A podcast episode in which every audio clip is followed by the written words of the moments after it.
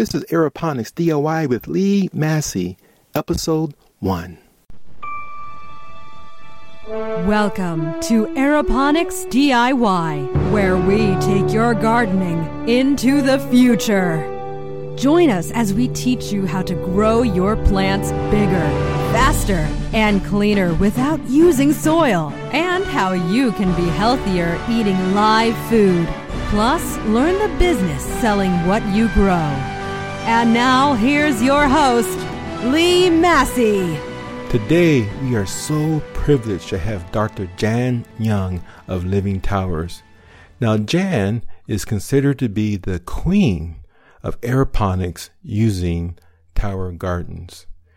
Jan owns and operates a 4,400 square foot state of the art greenhouse that, that produces all types of lettuce, herbs, and vegetables all year long.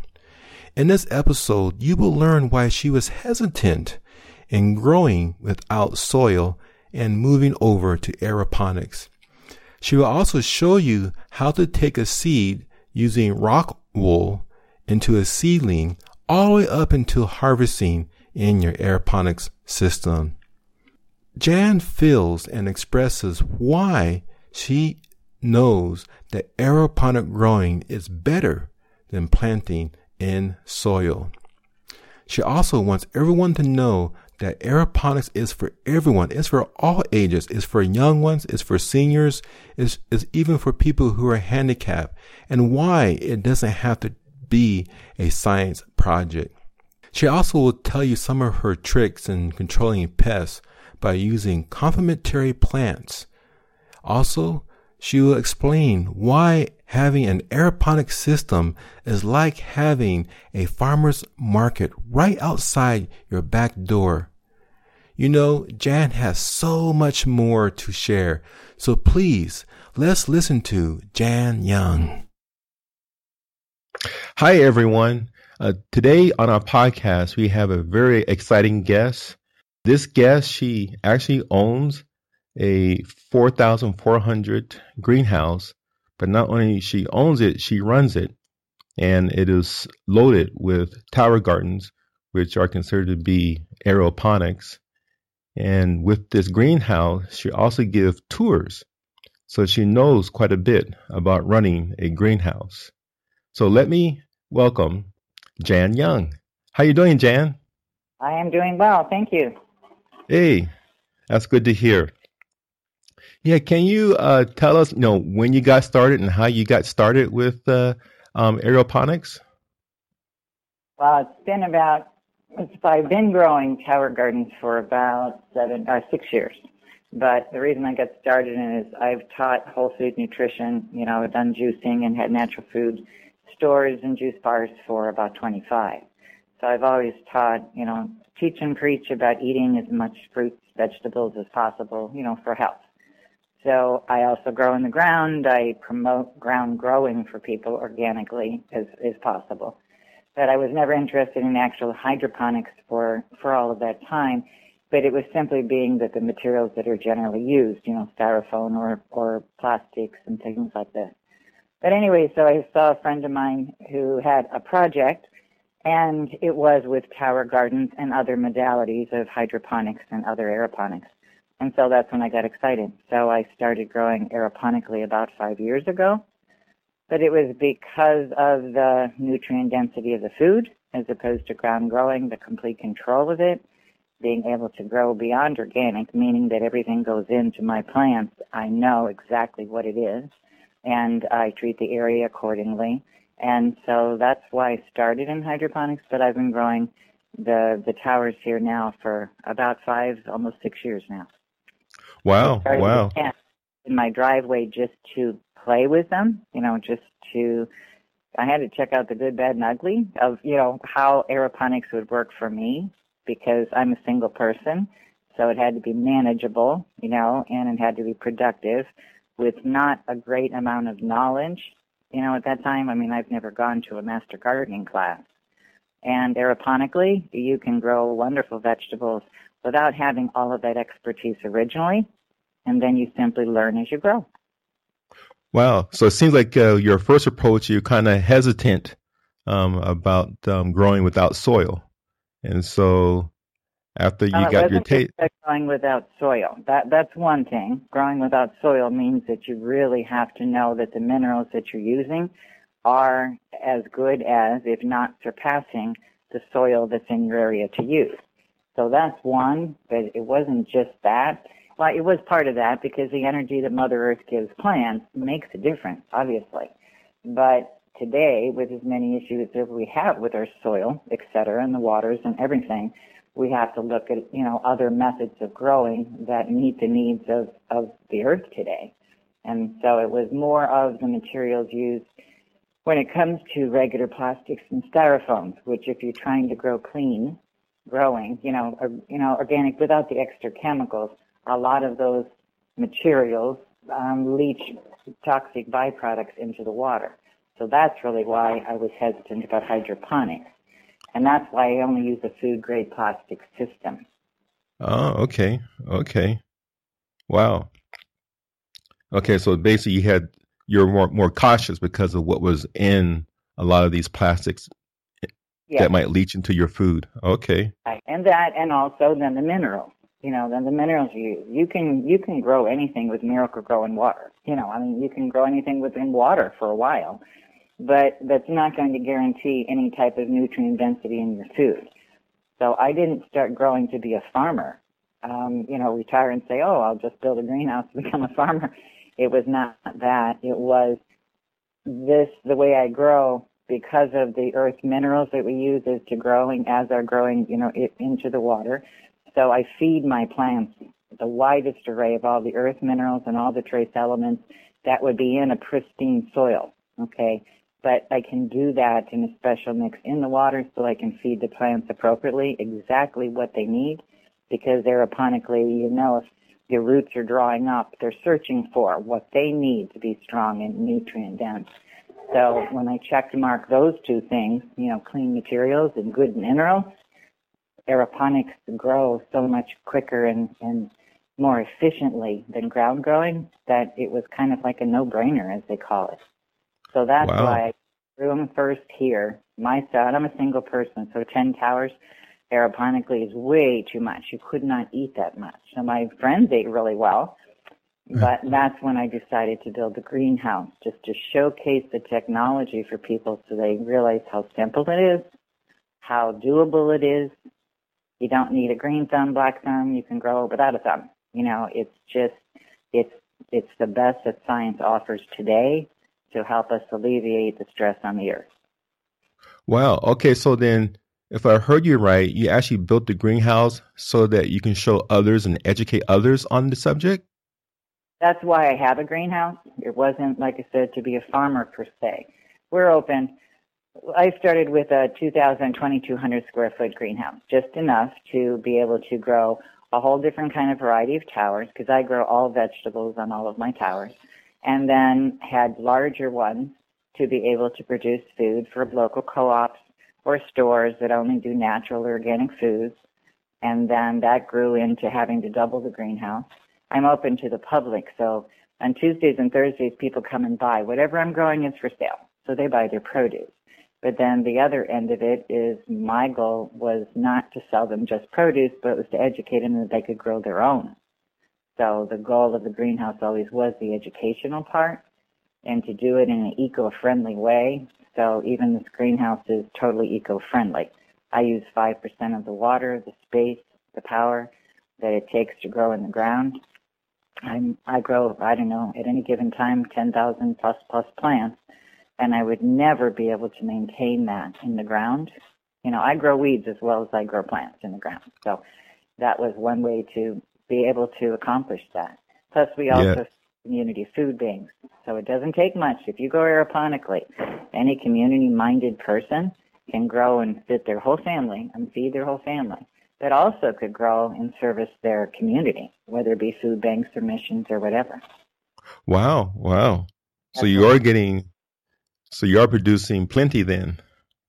Absolutely. And I do it 12 months a year because it's aeroponic. In other words, aeroponically, you can grow through the weather changes. I'm in Florida. You had just mentioned you're in California. The temperatures now are 90 to 100 plus degrees. So here in Florida, same as in California right now, when it's 100 and some degrees, you're not buying lettuce from the ground. It's too hot. You That's know, true. here we have a higher humidity also. So everything stops, you know, here in the summer. Our season is winter and fall growing and spring. So, but right now you can come and you can walk in my greenhouse and buy cucumbers and tomatoes and kale and chard and lettuces and herbs and eggplant, whatever I'm growing, I grow all year long. That's one of the big advantages of aeroponics, no matter where you live. And Wow. also you take the aeroponic system inside. You know, we have thousands of people growing tower gardens inside if they live in a four season area. Grow it outside when you have, you know, regular temperatures. But when it begins to hard freeze, then you move it inside, add grow lights, and grow your vegetables all year. Wow. Okay. So you can move it indoors as well. Yeah. Now let's uh, let's do this, Jan. Can you take us from the beginning to the end, like taking a seed and turn it into a seedling, and how that would move through your uh, greenhouse? So so first, um, what's the most easiest um, vegetable or produce that people can start with? Well, actually, the majority of them are equally as easy. If you have a Oh, I only grow in towers, so I, I know my system. But uh, first of all, there's no dirt involved, you know, when it comes to aeroponic growing. So we grow we grow in rock wool here. There's other forms of you know um, materials you can use. There's cocoa fibers. There's different pellets. But I find that rock wool is the best. And rock wool is simply a spun fiber from volcanic rock. It's in a little cube. It's totally clean. It's not certifiable organic wise because it doesn't decompose. It does not break down. But that little piece of rock wool simply gets soaked. You decide what you're growing. So an average tower that I grow to show families, you know, what to grow so they can so they can cut their grocery bill would maybe be some Swiss chard and celery, maybe a couple tomatoes, eggplant, tons of lettuce depending on how many salads they eat, herbs, etc. So all about grow equally. So all I do is make sure we only use a high quality seed and I recommend to everybody using a non-GMO seed, period, whether it be organic, heirloom, or simply natural seed. But after that, you simply soak the rock wool. It's like a hard sponge, which means that if you don't soak it for at least 20, 30 minutes, it won't retain the water. And then I simply, inside, boom, boom, boom, plant seeds. One, one, one. Now, how- now how thick or how large is this um, rock wool? The rock wool are about one and a half inch cubes that fit right in our unit here in the tower garden because they fit right into a little net pot. But they do have different sizes depending on what you're doing aeroponically, you know, how, what kind of system you have. But in my system, they have the cubes to match. So Okay, let's say yeah, let's say that we're planting um, kale. How deep do you insert the seeds into this um, sponge-like material? In rock wool, there's a little indentation right in the center of it that's maybe a quarter inch deep. All you simply do is drop the seed. You just drop the seed right in it. So Okay, It's already indented in the center, so you drop a seed. So kale, Oh. say for instance, when we plant, I would drop two kale seeds because when I do green kale or Toscano or red kale, we usually do two seeds. Lettuces would be one, unless it's romaine. Right now it's very hot. Romaine grows very fast. In three and a half weeks, I have a full head. So instead of just doing one or two, right now I'd grow three. I'd grow them shorter because they'll grow so quickly in the summer. And then I have more lettuce to gain. Other big okay, plants like tomatoes and eggplants, single seed, one seed will give you one plant. And if you're growing aeroponically, it grows a third quicker and produces so much more than in the ground because it's so perfectly fed and watered. And um, so I just I do minimal seed, but I get maximum growth. okay. So in this, in this, uh, when you soak this uh, rock wool, is it just plain water? That's all is in there, or Um, water, or you can use a little bit of the minerals, a tiny about a tiny amount of the minerals, and that simply helps to negate and balance the pH of the rock wool. Okay, So, so we use maybe a, a small amount, literally, um, you know, a, a tablespoon and, and a couple gallons, just enough to what it'll do is, is just help balance the pH of the rock wool itself because it's a natural element. okay. Uh, how long does I mean how long do you um, need to uh, keep the uh, rockwool soaked or um, damp um, for the seeds to germinate?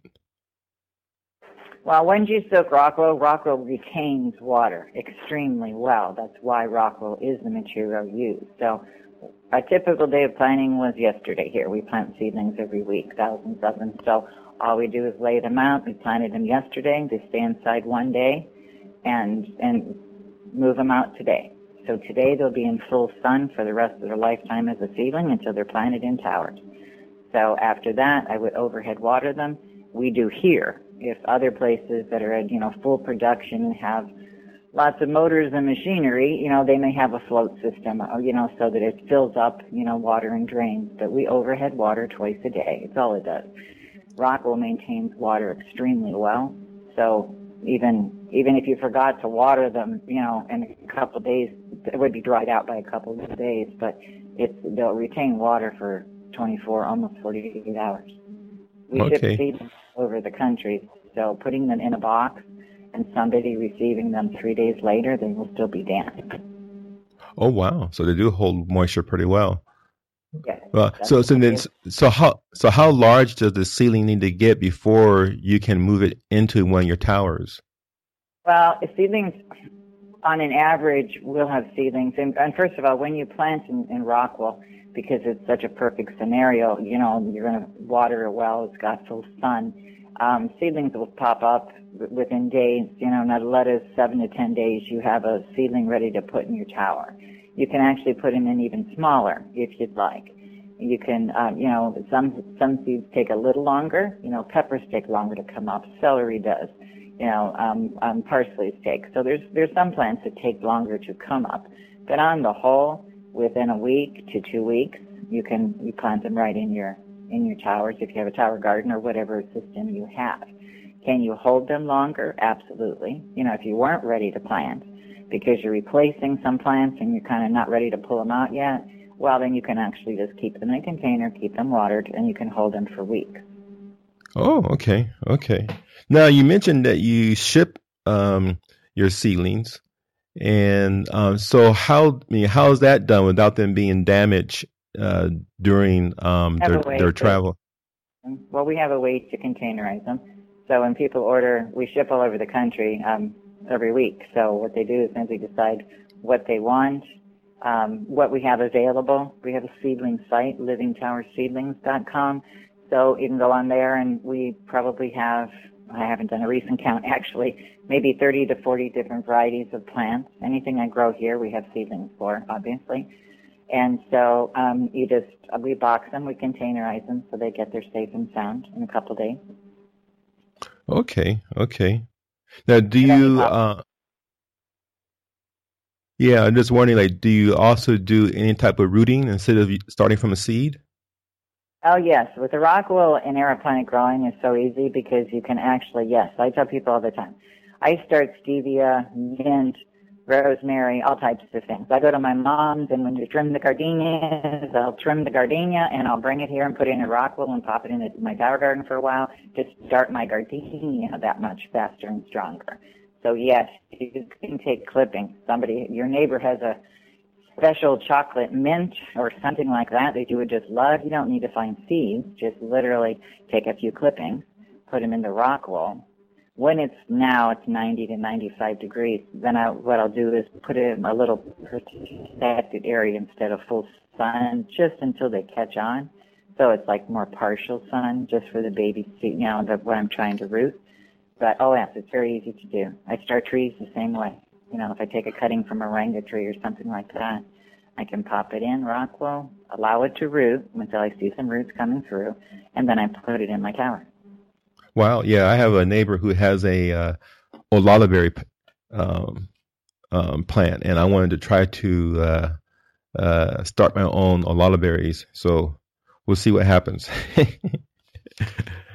you go. Just do a number of them because some of them might not take, but you do a number of them, and um, or I'll put maybe two or three in a rockwool for some things that are a little tougher. Tarragons and things like that can be a little touchy sometimes. So I'll simply, you know, poke like four holes and start four little starters in case, you know, I lose one or two. Now, do you recommend using like uh, B1 at all with it to help the rooting? I, I keep things very simple. If you want to do some type of rooting material, you can absolutely. I mean, it's you know it gives it a strong start. Sometimes I do, but the majority of times I don't. I, I believe Mother Nature does its own job, so I really don't fuss a lot. I grow thousands of plants, but I allow them to grow. So yeah, I just I do see. best I can. And so it's not always necessary to have a rooting material, but it certainly can't hurt. It can only help. Oh, okay, okay. So you allow uh, Mother Nature to, to take its place. Bingo. Yeah. Okay. Okay. So, so now we have our ceiling. It's in the uh, tower garden. Uh, what happens next? Uh, tower garden set up very simple, so just like any other aeroponic system. So you'll have your your plants that are in a vertical tower, all right, waiting to be watered. So in the base of it is water. Obviously, in a tower garden, it's 20 gallons of water, and then added to that water are your minerals. This we call a mineral tonic. So whatever it is, it, it's a fertilizer because the definition of a fertilizer is plant food. So whatever type, but we have a special mineral tonic we use in this so that we get all of the minerals needed to plant all crops. In other words, I don't have a restriction. My my food just doesn't feed lettuce well, and I need to add something for tomatoes. If I had to do that, I wouldn't be growing the tomatoes because I, I don't want to get into the science part. I would like to do something that works, and that's what I want to be able to teach. So in other words, you fill up your base with water and your minerals, and then it's on a time system. The beauty of aeroponics is that it spends the majority of time, the roots that are hidden inside the tower part, not out exposed to direct sunlight, when the timer goes on, when the water goes on. And right now, since it's so hot, we have our timer set for 15 on and 15 off right now. But that's to negate it, the greenhouse being up to 110 degrees sometimes. But so what'll happen is the water will be pumped from the bottom to the top. Picture just a little tower, you know, and it trickles down, trickles down the inside of the plastic tower. So during that time, then your roots from your and, and your rock wool, the very back of your rock wool is getting wet. And eventually, when your roots are growing long, they're growing down and hanging. They're hanging in air. And every time those mineral water runs over it, those roots are pulling up exactly what they need to grow a strong, healthy plant. So they're pulling out whatever elements, whatever minerals they require, and not using the rest. So, but then the majority of time, the plant's roots are hanging in air. That's why it's called aeroponic. Aeroponic means working with air. Hydroponic means working with water. Aeroponic is simply a form of hydroponics. But aeroponic is the strongest way to grow plants.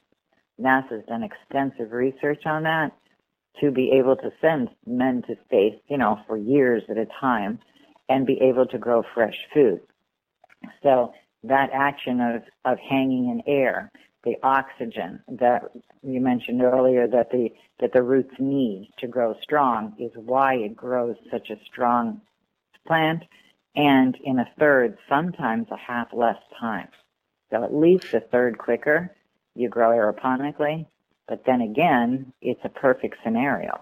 It's a perfect water delivery system and perfect food always available for the plant. It's air conditioned because of the, the cool water running over the roots when it's extremely hot. And it also helps to grow when it's extremely cold being the fact that the humidity factor and the temperature of the water is never freezing. So you're helping your plants grow in a, in a perfect situation.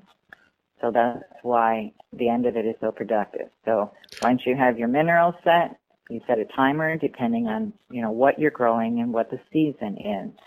Inside if you're growing, you can water, you know, have the the water trickle or mist over your your roots for maybe 15 minutes out of an hour. But when it's outside and it's extremely hot or extremely windy, that the rock wool might dry out, you know, from the outside, that's when you would water it a little bit more. Wow. Okay. Yeah. Yeah. Going back to the roots, I think many of our audience were probably surprised to hear that plants need oxygen too, because we were all taught that through photosynthesis, uh, the plants uh, uh, convert uh, carbon um, dioxide into oxygen. So, but the plant itself needs oxygen for its roots. And that also. Uh, that's that's a very good point, and it's also very easy to prove if you think about it. If you've ever seen a staghorn fern, or air plants, or an orchid, say for instance, people are always amazed at orchids, how they can grow so tall, so strong. They're aeroponic. In other words, always, just about always, the media they are in is just the media to hold those roots but they grow so strong because of being aeroponic. Their roots are exposed to enough oxygen to strengthen the plant, where in the ground you don't have that opportunity. You're right. Wow. Oxygen all the difference. Yes, yes. So plants need both. uh, okay. Now, when it comes to the um, harvesting, let's say of kale or lettuce, how should it be done? I know you don't just whack the top off of it, but how do you harvest well, it so that the plant can still thrive and produce more? Everything, everything has a, a different way of being trimmed or cut. Generally, when people come and buy lettuce, I, I don't cut it. I, I actually pull it live, which means I pull the whole pot out. I keep my little net pot, the little black pot that I hold it in and they go home with a rockwool attached. So they have a living lettuce. So if they put it in the refrigerator and that rockwool stays damp, that lettuce is alive, no nutritional breakdown. But if you're growing one tower for yourself in your backyard, well, then if you have lettuce like leaf lettuce, you can cut, you can pick and pick and pick as it's growing. You could literally, I take my salad bowl to my towers and I decide what lettuce I want. So if I want to pick around the green leaf lettuce, I can pick all the big leaves and go over to a Bibb do the same romaine or red or spring. Or if you have one head that's already full, it's a full head, I could take my knife or scissors and I leave about at least two inches to be a growing stalk, and then I'll cut it and take the whole head and put it in my bowl and let that regrow. And it will regrow two or three times. And but if it's extremely hot, I tell people it might only grow like twice because of the heat intensity. But it's it's only taken 30 days to grow, so it's very easy to replace. So that's how you work with lettuces. But if head lettuce, a head lettuce like romaine or Bibb, that's so. Did I? So did I hear that right? You said that from seed to harvest is thirty days. Uh, yes, from the time you pop your seedling in, it may take you a week to grow your seedling, or even ten days. From the time you plant your lettuce, and in, in my tower gardens, it takes 30 days max. And now it's summer, so it actually is a lot quicker. It's you know it can take three and a half weeks to a full that's that's that's quick that's that's 30 to 40 percent quicker than in the ground yes absolutely wow so the head wow. lettuce is a little like Bibb lettuce and romaine they, they're head lettuces and you can't trick mother nature you can't cut off a head and regrow it but you kind of eat it as it grows on the outside and eventually you're going to have to pull the head, and hopefully you thought ahead. Okay, and you had little seedling growing, ready to pull that lettuce out and pop another. Kale, Swiss chard, celery, all of those other items are simply, you can pick off the outer leaves as you need um, and continually do that. Or you could cut kale, you could cut Swiss chard and then regrow it, but I tend to not. What I will do is harvest all the big leaves and keep it continually growing. Tower gardens are a perpetual garden, meaning this, it's not like in the ground where you grow the crop and then you only get a couple cuttings and you're done with that season. I'll grow kale. I can grow kale for a year if I choose to. It will grow extremely long. It'll hang out four feet from the tower, but it'll hold itself there and it'll continually grow. And the beauty wow. of the beauty of aeroponic growing is if you grew kale, say for instance, in the ground, and you cut it a couple times and the weather was conducive and it let you do that. But if you actually could keep it growing in the ground for six or eight months, there's no way that the nutritional value of that kale eight months later would anywhere be equal to when you first cut it. The nutritional value would be decreasing unless you're a scientist and you kept putting minerals in the ground. Aeroponically, I can cut kale six months later and it's as nutrient dense as the first cutting. That's now let's, deal. Yeah, let's repeat that. So what you're saying is that if you plant kale in the soil, eventually the nutrients around that area will be depleted. That's only natural if you think about it. The soil can only hold so many minerals Like, you know, when you first planted it, you got all your stuff together, you added whatever you needed. Unless you keep fertilizing continually, it has to be less than originally when it was grown. I see. Okay. Aeroponically, that doesn't happen because the roots draw up every day, every hour. They draw up exactly what they need from your tonic. Wow, that's uh, that's good to know. Yeah, That's that's good. So important. That's why the minerals that you use is just as important as the type of seeds and the type of unit you're growing in. You have to have minerals in your water that will support a healthy growth. Because so talking about the minerals in the water, um, how do you know how much and how do you maintain it? Um, and uh, when should you check? How often should you check your minerals? Well, in the tower garden system, like many systems, the system is very simple to do. When you first fill it up, you have the required measurement, you know, of what's needed. You know, in this, it's 200 mils of A and B, and you'll stir it up. You'll also then check it. You'll check the water mixed with the minerals to check its pH balance.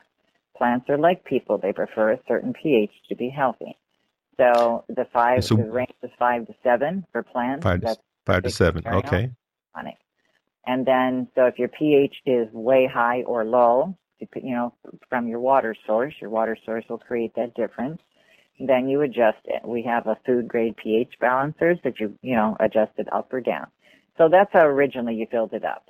So as it's growing, well, when it's babe, when they're still babies, the first few weeks, you would virtually add no water. You know, I mean, it would use very little because it's a recycled system. That's why it only uses 5% of water that it would, as opposed to growing in the ground.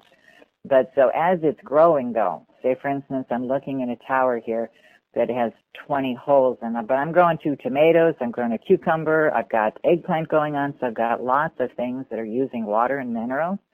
Well, then I'm checking my tower every week for sure. And I'm refilling it with water and the required minerals for that amount of water. So in other words, if I refilled, you know, I had to refill it and put 10 gallons of water, I would simply get out the minerals, look at the back of it and say, okay, I need to add these amount of minerals with that water. And so Ah. my food is always there, just like humans, just like we eat every day so that we have that nutritional pool to draw from. It's the same as for your plants. Okay. So if I understood right, that means that as a plant matures, um, you need to start to add more uh, nutrients and more water. Yes, yes. I always there's a little square there's a little square lid in the reservoir, so all I do is open that up, and as my water's running down, if when people grow towers, they're always checking their towers because they're so amazed. You know, it's so fun to the growth to see the growth and to see how quickly it grows. So you're always checking your towers. So you open the little lid and you look in. If it's only down a few inches and you happen to have a hose there, fill it up with just water. But when it starts growing, growing, yes, then you'll be checking and it might be a quarter of the way down, which is like five gallons. Okay, then you want to add the minerals to go with it. It does not have to be a science project. You know, it's just a matter of making sure there is always food for the plant. Okay. Okay. Now you ha- now how many tower gardens do you have? I grow roughly a hundred, I, I guess on an average of about a hundred, sometimes more, sometimes less. It just depends on the season and what we're doing. Now, how do you check and monitor that many? That seems to be um, quite a few to manage. Well, when it comes to, well, part of our system is combined on one delivery system. Okay, in other words, so it's one tank I can check the minerals on, and the others we simply spot check. You can always tell the difference in plants when you're looking at strong nutrient dense plants continually. You know, you can see the life of the plant and the green in the in the lettuces. And celery is actually deep green. It's not white like you buy at the store. That's Wow. that's showing you the minerals and the health of the plant. And so if there's anything ever off balance, the first thing we'll check is pH balance and nutrients. Okay. So we spot, spot check. Okay. Wow. That's pretty good to know. 'cause I guess after a while, you get to know your plant. Uh, we we have thousands of people growing towers. So because of that, the common questions will be, everything was fine, but all of a sudden everything looks yellow and it's not looking good. First question, have you added food? Second question, have you checked pH? Nine times out of ten, one or the other hasn't been done. okay. Okay, and then the third know. is, does it have adequate sun? You know, aeroponic is a wonderful way to grow, but it does require sun. There's no tricking Mother Nature. So Mother Nature says, you want to grow a garden with like tomatoes and things? Okay, I need at least six hours sun. Because right, that's right. big. If it's just greens, you could do a little less. But um, so those three things are the majority of issues that come up with aeroponic growing. It's the lack of knowledge, uh, it's not knowing how important the three are. Once you Wow. got that marked, then it's easy to grow. Wow, it's good to know. I guess also too another subject that that, that could come up is um, pest um, in your garden. Um, like, how do you control um, invaders that come in to uh, uh, to cause havoc on your garden? Well, the beauty of a tower garden and vertical growing is that you're not on the ground, number one. So that helps a bit, you know, not just having, say, well, a welcome mat for bugs just to crawl in like your ground has, right? That's Okay, a good point. That Yeah. helps. Your roots obviously are never exposed to that either. But you're in the air. I mean, I am in the middle of woods here. I have 64 acres. My greenhouse doesn't have screen on it. It's not a typical greenhouse. It's an open side. I have a luminette. In other words, it's a lightweight screening. There's big holes for all of my bees and everything. It just keeps out birds, is what it does. So Oh, I get any pests that may be in any trees around. But aeroponic growing, first of all, you're growing stronger plants, so your pest will be much less. You can do a number of things, and that's what we do here, exactly. First of all, there's just like if you're into organic gardening or serious gardening, there's complementary plants that you can plant in a tower. Like I always will pop in like garlic chives instead of garlic or onions in a garden, which deter pest, or a marigold here and there. So that's helpful. But how does that help? Because those are complementary plants you can do in any garden in the ground because they're pest repellent. They're Is it because of this? Is it because of the older the older of them, or is it uh, because of something else? Or No, it's this- it's it's the smell in the plant itself is more of a plant uh, pest deterrent. It's just an old-fashioned way of planting gardens. I didn't Right. know that. Oh. Yeah, you can use a lot of your ground growing knowledge for towers or aeroponic growing with no problem. But if you do have issue, the beauty of aeroponics is this: it's vertical. I'm standing looking at a tower, and it's right, you know, at my eye length down. I mean, anybody can grow a tower that's five or eighty-five because it's easy to manage, right? It's right in front of you as opposed to on the ground with crawling down. So you can see a pest issue. So you, you do have pests. If it depends on what you have in your area. Okay, so if you do, it's very simple. I only recommend using an organic pest control, at least, or at least an OMRI approved, you know, meaning it's organic ingredients in it. So if you do have a pest issue, there's plenty of, especially now, I don't care if it's in the big stores, Home Depot, you know, and Lowe's or, or any of the nurseries have certified organic pest management. So you wait until the sun is off of your leaves and then you spray it. And you always spray on top of a plant and underneath of a plant. Or with aeroponic growing, my plants are in a little net pot, which is a plastic pot that's holding them in that cylinder. So I can also even decide to pull them out if they're small enough, pull them out, turn them upside down, hold them in that little pot, rinse them off with an insecticidal soap or whatever it is you'd like to use, and put them back in.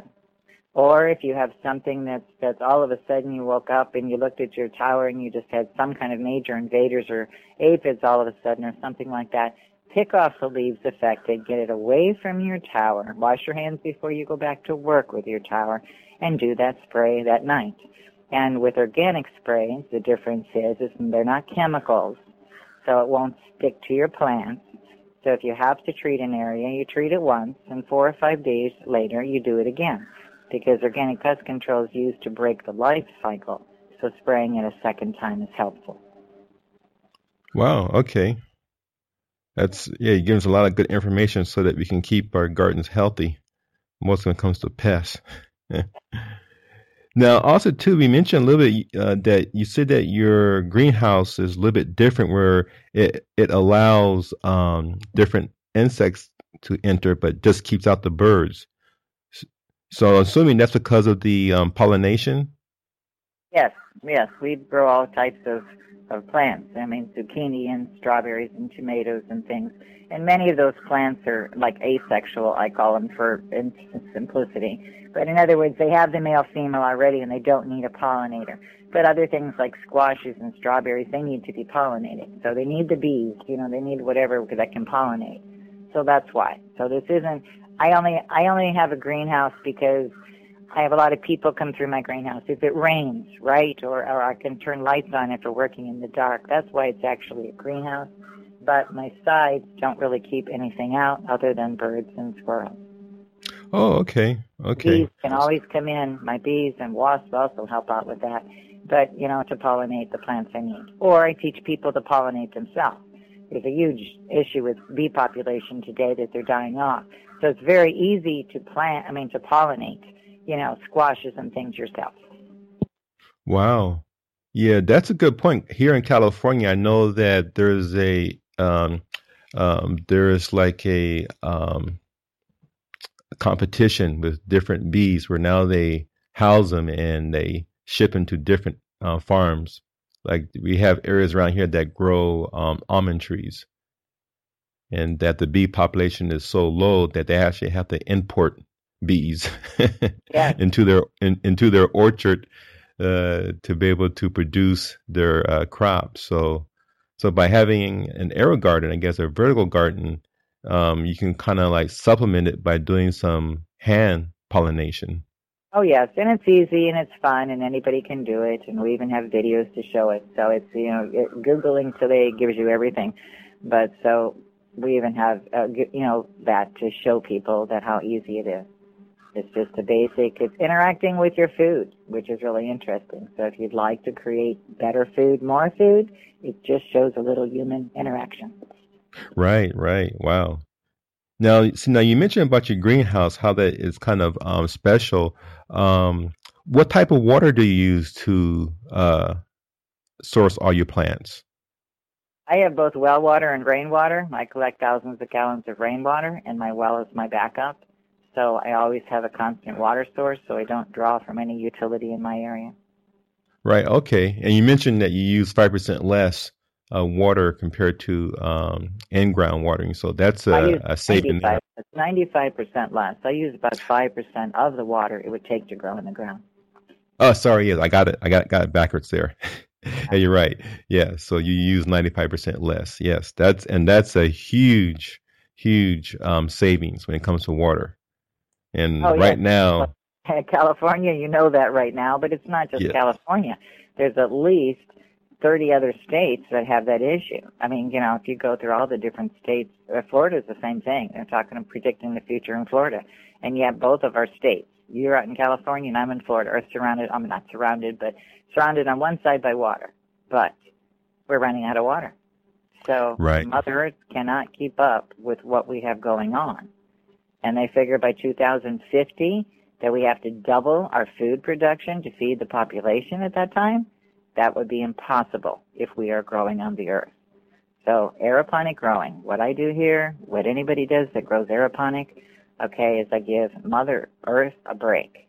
This is soil conserva- soil preservation. This is water conservation.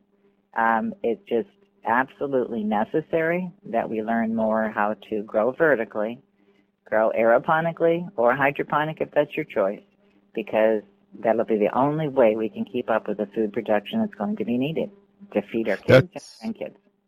That's a good point. That uh, growing this way is a form of water conservation. And, oh yeah, um, yeah, yes. I never. You're going to be seeing that more and more. It has to be. You don't have a choice. Yes. Now, you can't do that with almond trees. You can't do that with avocado trees. But the majority of the water, I think they estimate 60 to 75 percent in a lot of areas, are used just for agriculture, and that is California to the max. So if you cut that down even in half, you would not right now have this water crisis. Wow, yeah, that is very true. So that's what we need to do. This is so this is this is the this is the future. This is the future, but it's upon us now. If you've ever been to the land at Disney, um, the land in hydroponic at Epcot shows you these, You just go through and they have all these different hydroponic and aeroponic systems. It has been there for 20 years.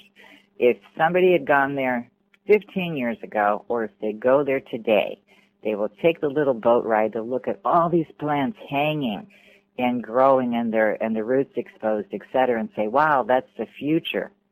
But the funny thing is, it's not the future anymore. This is today. This is what we need to do today. And when it comes to all types of urban settings, and I don't mean urban, it doesn't have to be downtown New York and San Francisco. It can be any type of community that they just don't grow in gardens. They don't have room for growing in gardens. Well, how are you feeding all those people? Through our farmland? Our farmlands and our farmers are becoming fewer and fewer, especially when it comes to clean, organically grown, clean grown food. So we really don't have a choice of people looking at it, knowing that it's available. Not everybody's going to grow aeroponically, but today we have to. Uh, my goal, my my goal is always educational here. It's to feed the community and it's to educate. Everybody needs to know they can grow their own food. If they choose to, like what you mentioned about building a system, growing a tower garden, it matters not which way they do it, but they need to know they have a choice that they can do it right on their yes. backyard, right on their porch, right on their, you know, out in the mulch, and they can be successful at it. That's true. So everyone has an opportunity to uh, grow their own produce. Yeah, talking about that, I know some of the listeners are probably interested in in what you do because, like you said, that some of your uh, crop you actually sell. Oh yes, my customers come um, a couple days a week. Well, actually, we'll start three days soon. They come to buy anything we're growing. So whether it be lettuce or tomatoes, like I said, whatever I'm growing at the time, that's ready and ripe um, is for sale. But then we also sell to different stores and co-ops that only deal with either natural or organic food. And then we also have two food banks in our area, and there are food banks in every area that need food that don't get fresh produce, but they get lots of mac and cheese and canned goods. And so we serve two different um, co-ops, I mean, food banks in our area. So we feed about 300 families every week, and um, and that's continually. Wow. Now, talking about the co-ops, how did you get that going? What should someone need to know if they wanted to um, sell their produce to a co-op? Well, if you're growing in, if you're growing in even a small farm or even a small way, just search in your area as to what co-ops are going on. I've always, because that's my background of having natural food stores and things, so I've always had an organic produce co-op, meaning that you're buying, you know, wholesale and a number of families, you know, come one day a week and we order and buy and we take home so you get a much better price. So they're all over the country that people will do this in their homes or they'll do it at a farm as a CSA or whatever. So it's really just checking in your area and seeing who's out there now or starting a co-op of your own. And so I simply supply what I grow to them, whatever I grow in quantity, whether it's lettuces or it just depends on, on what they want. So that as opposed to even buying them from a a farmer out in California, because I live in Florida. Okay, instead of ordering the lettuce, they drove all the way over here and spent tons of money in fossil fuel to get here. Um, they should do it locally. So I supply to whoever wishes to buy local food that's strong, nutrient dense. Wow. Okay. Good. Good. Yeah. So that's good to know if you want to share your produce with your neighbors. Oh, absolutely. And just any community, I don't even care where you live. If somebody knew what you were doing and growing, whether it be a small or large scale, word of mouth will take it from there. Oh, okay. As long as you are totally invested in the health of your plants, that's the difference. And aeroponic allows you to grow with strong plants. So as far as I am concerned, if you want to do it well, then you're going to pay attention to the seed you use, non-GMO. You're going to use organic pest control methods because you can and and after that, good minerals. That's that's why I grow tower garden. As I said, I did not start this to be a farmer. I I did this greenhouse to showcase that anyone can grow their own food and how easy it can be and how you can support your community. Yeah, talking about that, you do educate. You give tours, right, at your um, what you call the uh, the living tower, right? Towers, yeah. Living Towers, when we started it, we're always open. We have different tour people that come through as tours, but we're also open simply during the week so people can just come and look around and ask. And so we do formal tours if there's a larger group, but if it's only five or six people, they simply come when we're open and they can they can see what we do. They can see the produce, they can buy it, they can taste it. We also do classes once a month on aeroponic tower garden growing. So if you own an aeroponic system, if you own a tower garden, or if you're thinking about it, you can also come to the class. And then we get simply more specific, you know, planting the seeds to to harvesting. We go out to the greenhouse. We trim herbs. You know, we, we trim tomatoes. We harvest lettuce. We, we show you by actually doing it. So okay. So, like, say that someone does uh, attend living uh, living towers and they go on a tour. What are what are some of the things that they will see and learn? Well, you can go to our website and see different pictures of living towers. So it's more the idea of learning how to grow aeroponically. So you walk in right now, and I don't know, I have about 20 towers that are grown like families would grow. You know, from anything from tomatoes to chards and lettuces and eggplants and things like that. So it's showing people the variety of things you can grow, whether it's in a five pot high tower. So whether whether the tower is a 20 high, 20 pots, 20 plants, or 28 plants, or my other ones are 44 plants in a tower. So you can see the different ways of growing and you can see how things will look different when you grow them in a tower than in the ground. As I said, you know, celery is actually green green if you if you service it with minerals. It's not white. So in other words, it's, it's a very nutrient dense plant, and the lettuces and all of that. So it's a matter of just coming, asking questions, and teaching them how simple it is to grow aeroponically. Wow! And what are some of the age groups that come to uh, participate in your tour? Oh, all ages. We have towers and we have towers in preschools. We have towers in all different types of schools, including colleges. We have gardening groups that come. We have master gardening groups that come. We have school kids that come. We have um, so it's homeschoolers that come for so every all ages. So I work with kids especially families.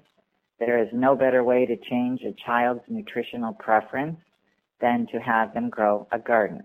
But today's world, to grow in the ground and keep a kid out there pulling weeds is not a happy job.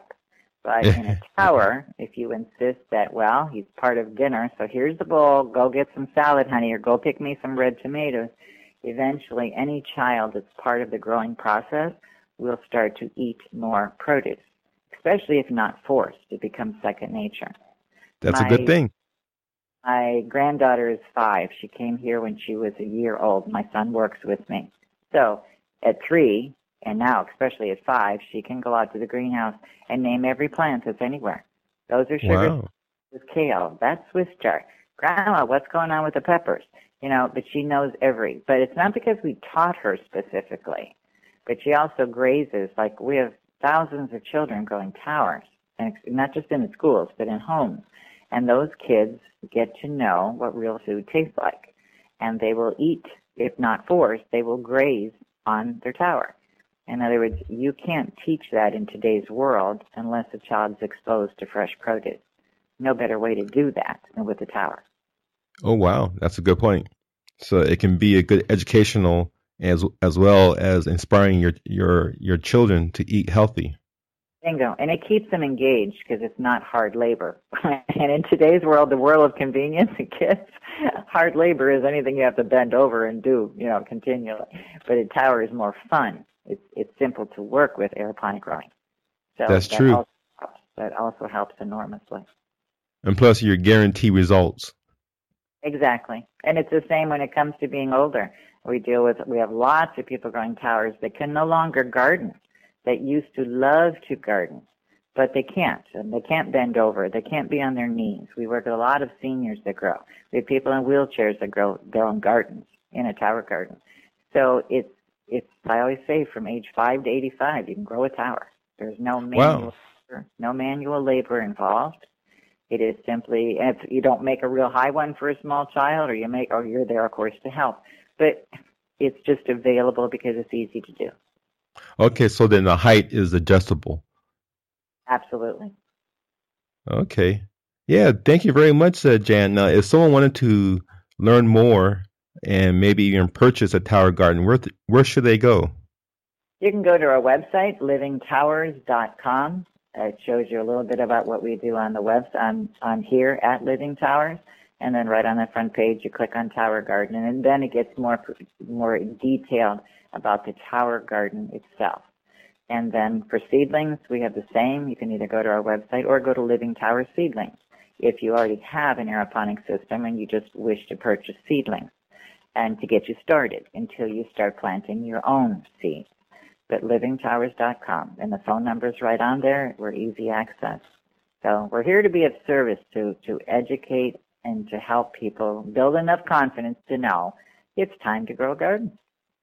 Wow. Yeah. Thank you. Yeah. I, I like this one um, uh, statement on your website that said that the Tower Garden is your very own farmer's market right outside your back door. Right. How much more can we ask? Uh, you really can't. You really can't. It's, it's, it's time we service ourselves, not just with our health, but our wealth. In other words, spend your money wisely, grow your own food, and save money in the long run, and know what you're eating. Exactly. One thing, produce is one thing. We teach and preach. I've taught for 25 years people reading labels when you go into a grocery store, and many people are doing that. The catch is when you go to the produce aisle, there's no labels per se. You don't know what happened to that produce. That's why I grow my own produce, so I have control of my food. So all of those, all of these components are so extremely important, and um, and growing aeroponically can it's nice to check mark something off of your, your list here as to what you're doing for yourself. Aeroponic growing can check mark a lot of things for a lot of people. Right, and also too, it takes very little time investment for a basically a, a very um, big results. Exactly. Exactly. Yeah. Well, thank you very much, uh, Jan, and um, uh, I wish you well with your with your greenhouse because you're doing a lot for your for your neighbors and also for the community. Well, thank you for the opportunity of sharing it. Okay, I'll we'll we'll talk later. Alrighty, bye bye now. Bye bye.